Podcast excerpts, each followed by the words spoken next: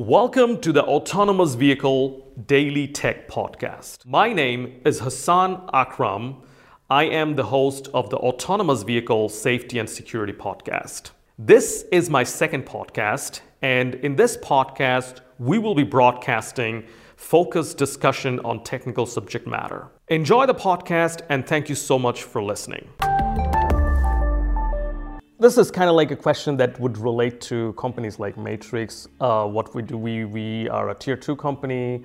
We supply the software, we build the software for a system, mm-hmm. and the system would consist of uh, hardware, mechanic, and the software. Mm-hmm. Yeah?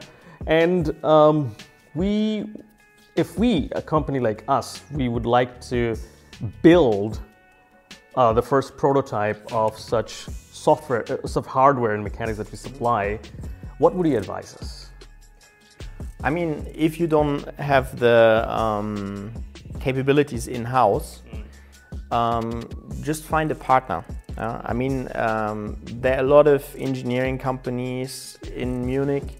Uh, we could help you, or we could help you find one, and um, you know, just focus on the project, uh, figure out what needs to be done, divide the competencies, and uh, work together. Because I think this is definitely possible in Munich.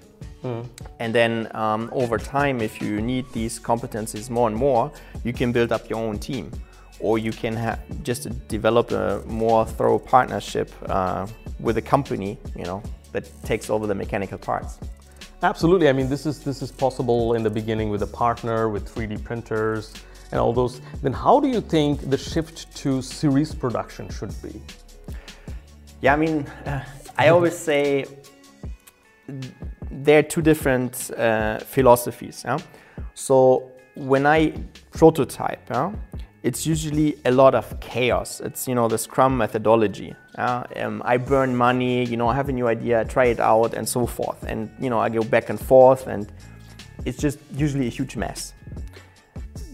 But at some point of time, I need to switch, and I need to focus on um, you know the manufacturing and this is more like a waterfall. A lot of things have to, um, you know, just happen after each other or in in sync, because um, in hardware, if you don't think your usability through and you already did the injection molding and everything, and you know you you completed your product and you give it to your customers, and then you figure out, oh no, um, how they use the product, it's it's not, you know, how I wanted them to use it and it's a big fail or you know you forgot a button or whatever it's very expensive yeah?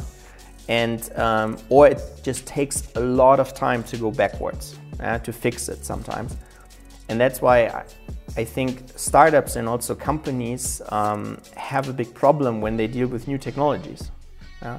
so you really have to get your specifications right you really have to understand what you are doing then you need to find suppliers and manufacturers that can manufacture um, according to your specifications. And um, these things are really important. And uh, usually, specifications and the manufacturing is a big strength of established companies because they have been doing this over and over for years. Um, but uh, I think they get need more support with um, the prototyping and developing new technologies, like basic concepts and stuff. Uh, where on the other hand, startups actually are very good at you know coming up with new concepts, prototyping, but they don't know how to manufacture. So this is also, I think, a good way how startups and corporates can work together and support each other. Mm-hmm.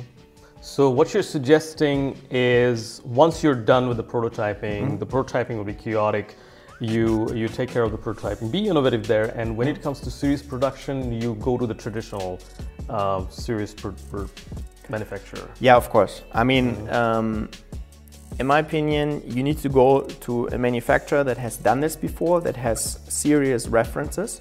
and you need to check it, mm. um, and um, yeah, then you should make like a broad audit. Yeah? Um, you need to look uh, if the manufacturer has all the certifications you need, especially in the automotive. It's very important that whenever you outsource your manufacturing to a manufacturer, that they have the automotive certifications you need. Mm. Uh, um, you need to check uh, the people you are dealing with, uh, see how much feedback they give, um, how helpful they are, how responsive, how trustworthy, mm. if the communication works. Um, this is often something which is totally underestimated, especially when you go to Eastern Europe or China or something, um, because you don't have the same culture, the same language. Um, it's often sometimes very complicated to communicate. Uh, there are a lot of risks. And um, then you need to check for the quality management how they handle this. Um, I advise everybody um, before they manufacture with somebody they don't know to visit the factory minimum two times before they make the final decision. When they start manufacturing, um, to be there and to see when things go wrong that you can intervene or that you also learn how to, you know, make things better. Mm. And um, if you don't have the know-how, get a company that is specialized in this. Mm. So all these things uh, can help you, you know, with making, yeah, having more success uh, when you manufacture. them.